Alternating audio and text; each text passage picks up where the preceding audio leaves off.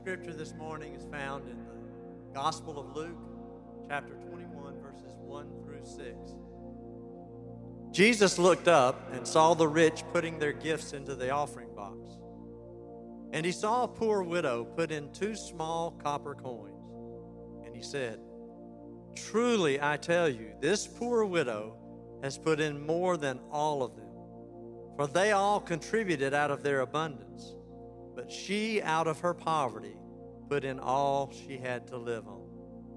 And while some were speaking of the temple, how it was adorned with noble stones and offerings, he said, As for these things that you see, the days will come when there will not be left here one stone upon another that will not be thrown down.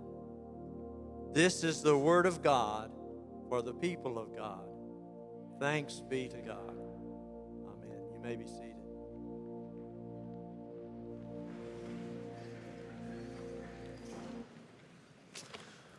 Well, good morning again.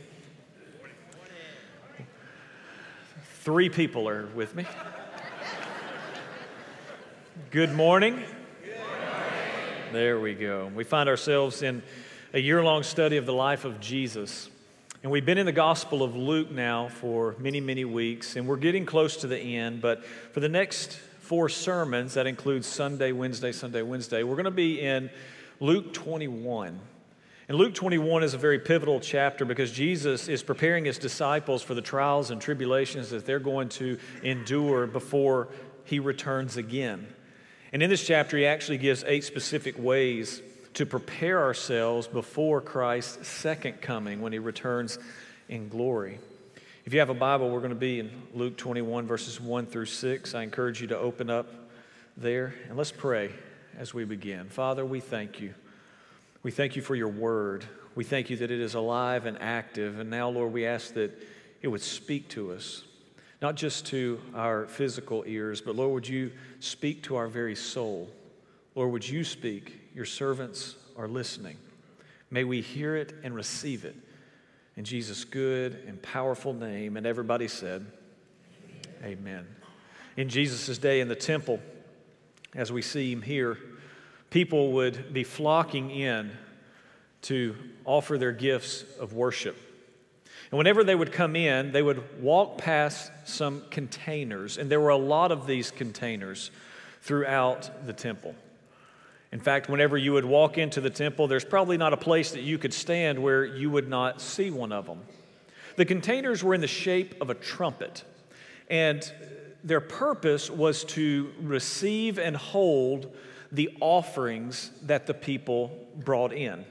It was as if when people would walk up and place their offering in this trumpet shaped offering pot or box, it was as if a sound was heard, a, a, trumpet blast was sounded in heaven. Some of the notes were loud, but not far reaching. Some of the notes were small, but they resounded in the heavens. And that's what Jesus is getting at on this day. You see, what people either forgot or did not recognize was that the offering sound, as it went into the trumpet shaped pot, was not critiqued by the weight of gold or the weight of silver or the weight of copper that was being put in. But the offering was critiqued by the heart that gave it. Some of the offerings were large, and some of the offerings were small. But again, they were not judged in this way. Jesus here, what we see him doing on this day in the temple is observing and discerning something much deeper as people are bringing their offerings. And again, this story, I believe, is strategically placed in Luke's gospel to help us understand how we, as his disciples, are to be about living in this world until he returns again. And a part of that is this act of giving. Giving an offering is an old and ancient act of worship. It is something as old as really time itself. The first dispute and murder we see recorded in Scripture is set in the scene of two brothers giving an offering. The Lord is pleased with one and not with the other. And the story of Cain and Abel, I think, is played out in many different ways throughout Scripture. It's also been played out in many different ways throughout history. But it's interesting. We see this tension around an offering just as the pages of Scripture are being opened. We can go back to the very beginning and see this dilemma. It's also interesting that many times there's a tension that is created in us when we walk past the offering box. It's there. We see it. We know its purpose. But there's a tension there. It's as if we know, we're aware of this first dispute between Cain and Abel, and we know that there were questions about one offering that was given versus another. And so we wrestle with this. On one hand, if we love God and we reverence God and we want to live for God, that means we want to please Him. We want to do what it is that He has commanded and called us to do. On the other hand, sometimes we find ourselves at odds with ourselves as we're walking by the offering box. It's as if we're dueling on the inside, wrestling with our own selfishness. Sometimes we find ourselves walking past the offering box as quickly as possible. We don't want to linger too long. We want to go ahead and move on. Sometimes we find ourselves talking about spirituality, talking about spirituality and a relationship with God that is purely private or purely personal or purely otherworldly. And many times we talk about spirituality in these terms so that we do not have to think about and contemplate the very real material ramifications of our relationship with God. And I think that's why the temple had so many trumpet shaped offering pots in it. Again, you really, once you got in to the place of worship, there's really no place that you would stand where you did not see one. And I think they all stood there as a visible reminder that it is God who has given us everything that we have, and at the same time, He requires so little in return. The offering pots and the plethora of them, I think, also remind us that when we give, God takes what we give collectively together, puts it together for the building of His kingdom and the glory of His name. At least that's how it should be, anyway. But our story today, I think, reveals some truths for us in this dilemma that we find ourselves living with as we pass by the offering box. And I use the phrase pass by because in the temple, the offering plate was not passed around. Again, you had to walk up to it. To give your offering, you had to go up, you had to walk up and place it there. And in doing so, that was an act of worship. It was as if you had to go out of your way in order to make an offering of your offering. Again, an act of willful worship that the worshiper is executing. You had to go out of your way. I remember several years ago when I was a youth minister at a church. I was spending Monday through Wednesday in seminary in Memphis, and I would be back home. And uh, one Friday, I was in the office, and I was the only one there. There was a knock on the door. A man came to the door. I let him in. He said, I'm glad someone's here. I needed to drop off my offering. I thought that he was going to be missing the upcoming Sunday. He was like, No, no, no, this is last Sunday's offering. I missed last Sunday. I'm just thinking, well, you could just drop it in this Sunday. Are you going are you going to be here this Sunday? He goes, yes. I said, well, you could just put it in there. No, no, no. I have an offering for this Sunday. This is last Sunday's offering. he said, Chris, once I wrote this check, this is now God's. And this is the first chance I had to get here to give it to him. And I'll never forget that. He went out of his way. He's two days away from being back in the building, but he went out of his way to give an offering to God. And that has stuck with me. That's one of the things you see in the temple. People would have to walk up, place their offerings there. And one of the truths that we see here in this text is that Jesus sees us in our moments of worship. Whether they're the sacred assembly on Sunday morning, or whether they're on a Friday evening when only one person is at the church office. He sees us in these moments of true worship. In fact, in verse 1 and 2, this is how the story begins. It says, Jesus looked up and saw the rich putting their gifts in the offering box. Verse 2, and he saw a poor widow put in two small copper coins. The two small copper coins would have been the smallest denomination that could be used for currency in this time. But notice that Jesus sees both. One is a group of people categorized as the rich, the other, a poor widow, he says. And what this tells us is, is that regardless of who we are or what we've attained in life, Jesus sees us. He sees us. He sees us in much, He sees us in little. And you may say, well, it looks like Jesus is doing somewhat of a comparison here. Well, it's a good question. Again, back to the story of Cain and Abel, where one gift was accepted and one was not. As Jesus explains for himself, he's not comparing the two gifts to see which one is better, but he's observing the motives that reside in the heart behind the offerings that are given. In our text today, we just see two examples. The Holy Spirit could inspire, could have inspired Luke to give all the examples. I think as Jesus was sitting there in the temple and he was watching all of this take place with all the different people and kinds of people coming and giving their offerings, he, he could have given a whole commentary on what was going on in all their hearts, but we have these two examples. And I think we have them for a reason. The first, again, is a group of people just described as the rich. They are coming and they're placing their offerings in the trumpet shaped offering pots. Now, if pride is a part of this moment, and if they're doing this to just want to be seen, want to be noticed, well, that's one thing. And I think that's what Jesus is getting at. And I think that's what Luke is alluding to. Because notice their, descri- their description. They're just rich people. It's as if that descriptive word or phrase is describing what is wrapped up in their identity. But then there's another person, and that is the poor widow. And notice it does not just say widow, she is a poor widow. And this distinction is important.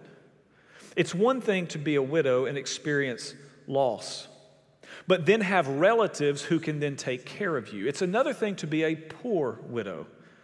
When the Bible describes someone as a poor widow, what it means is not only have they experienced loss, the loss of a husband, but that loss has left them in a place of poverty in their life.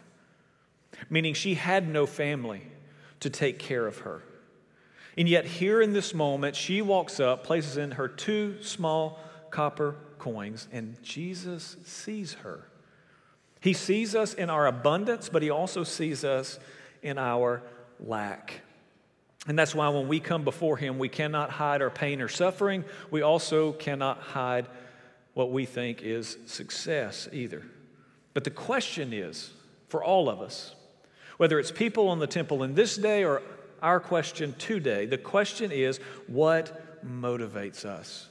Whose glory is resonating in our hearts as we engage in all these acts of worship? Who is this really for? And I think this is where Jesus gets to the heart of the situation in verses 3 and 4. He says that she has given more than them all and then he says, Why in verse 4? For they all contributed out of their abundance, but she gave out of her poverty. She put in all, he said, that she had to live on. She put in all. Do you know what all means? That's an IQ test. all. Jesus is watching this moment when this woman walks up. She has two small copper coins in her hand. I imagine he's watching her wrestle with this moment. It can't be easy. To place in all she had to live on for that day at least. And then she drops it in. And there's a resounding sound in heaven. The first group of people are giving out of their abundance.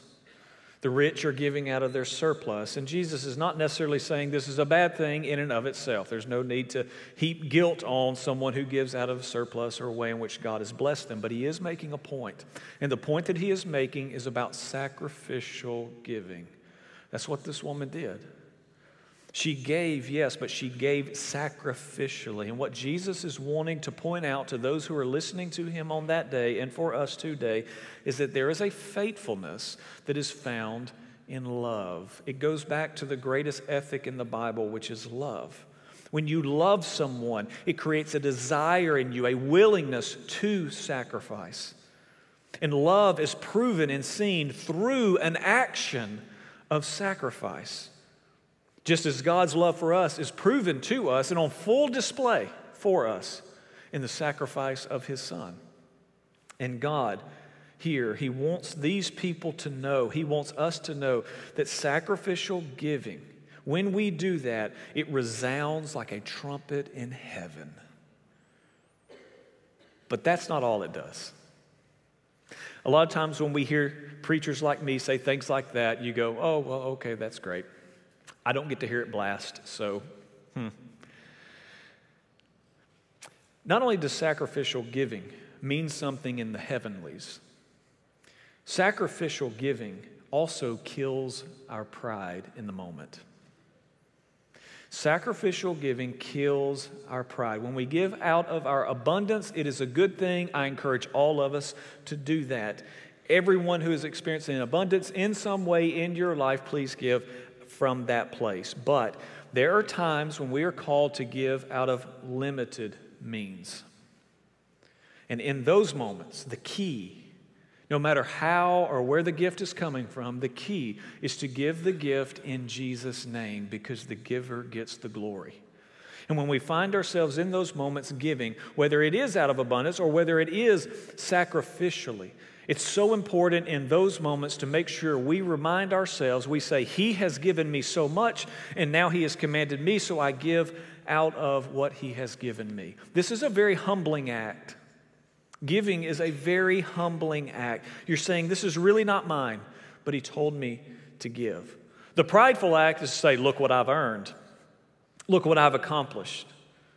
But reminding ourselves that we have everything that we have because He has given it to us, and we give a portion of that back to Him. We are, that is when we are humbling ourselves before Him. We're saying, God, I trust you. You provided this, I give a portion back, and I trust you with my future.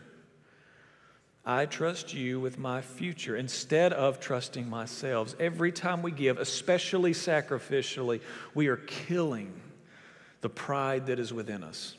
That pride that wants to control the present, but also somehow try to control the future. You know, you cannot control your future. But we try, don't we? We try. But the only way to live this way the only way to kill this kind of pride in you is to have a heavenly and eternal perspective.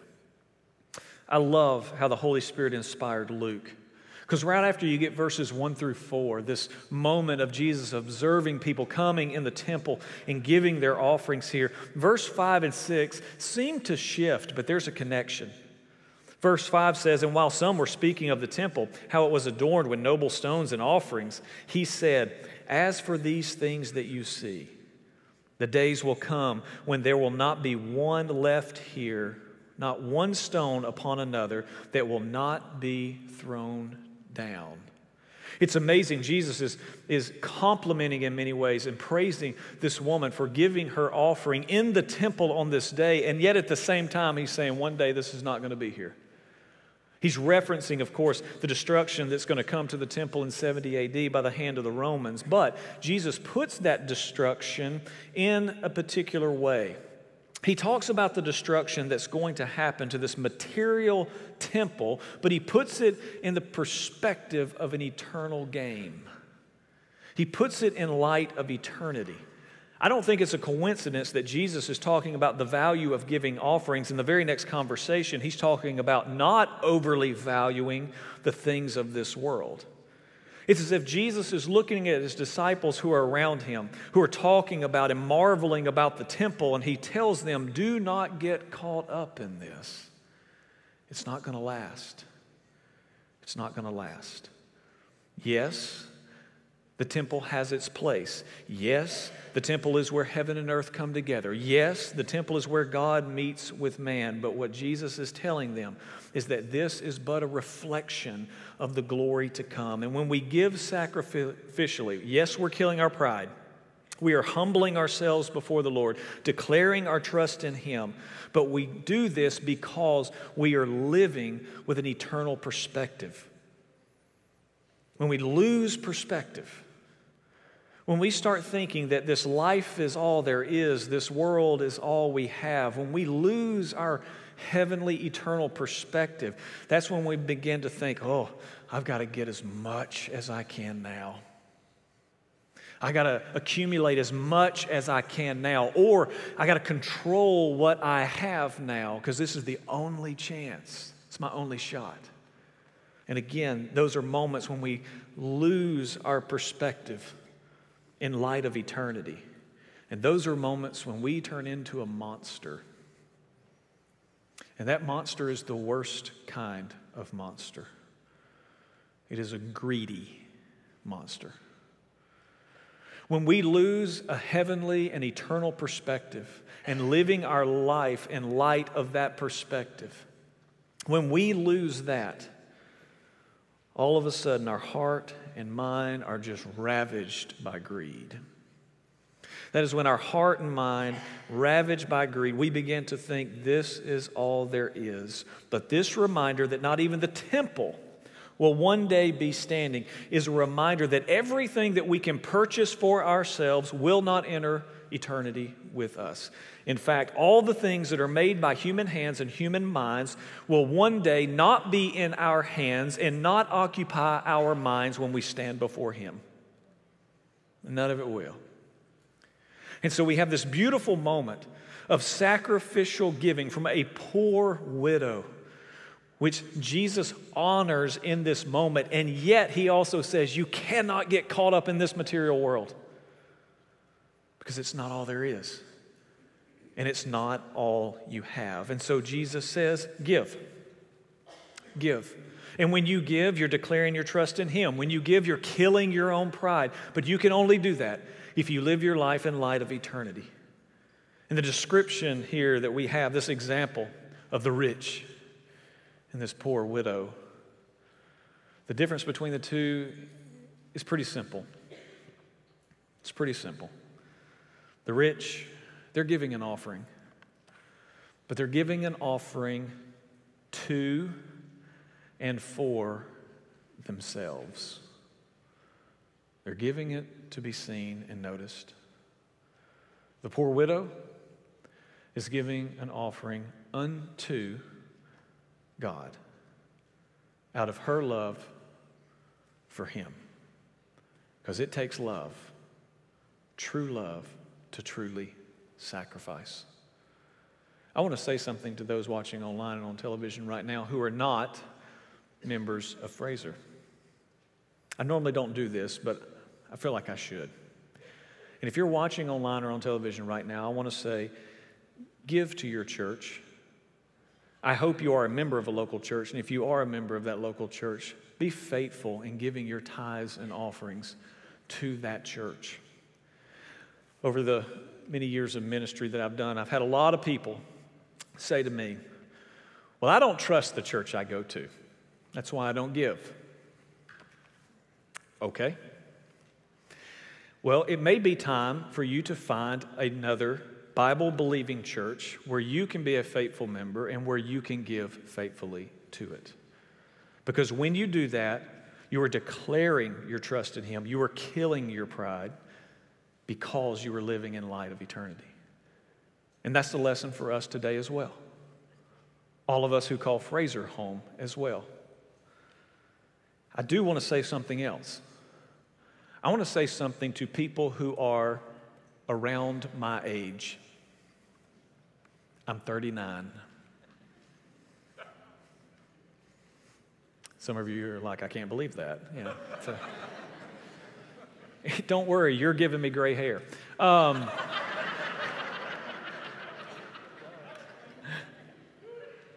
if you're around my age, give or take 10 or 15 years,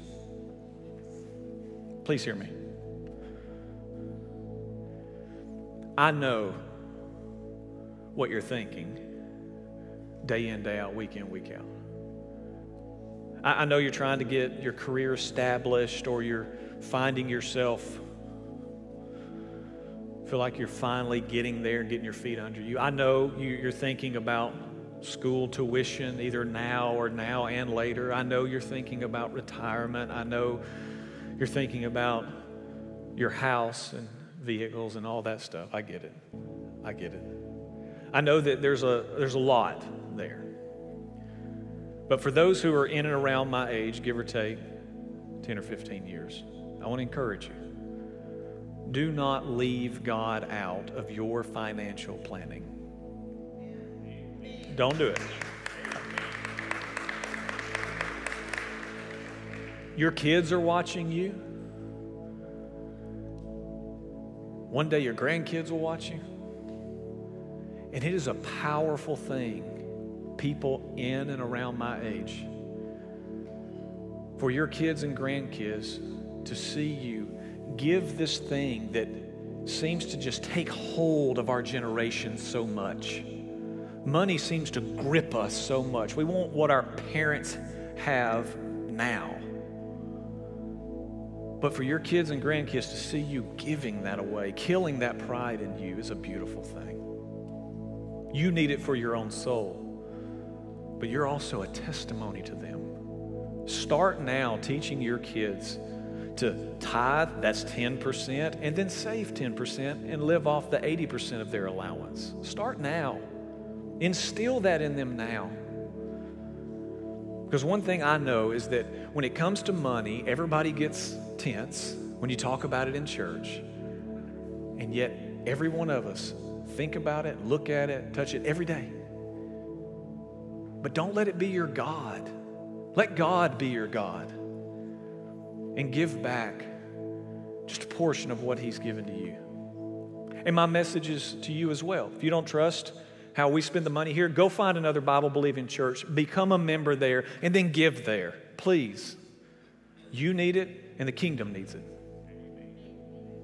And I can say this today, not because we're, in some financial crisis or anything. No, everything's going good, which means I can say this without asking for anything from you other than declare your trust in Him. Kill the pride and the greed and the idol of money in your life. But do so because you live your life in light of eternity. We just took communion, guys. The one sacrifice of all sacrifices for all times that has cleaned the slate for us both now and eternity. He's given us so much, He requires so little. So may we be found faithful in giving our little. Amen. Father, would you help us? Would you help all of us? Not just those in and around my age. Would you help us all? Be so aware of how you have blessed us, the work that you've done in our life.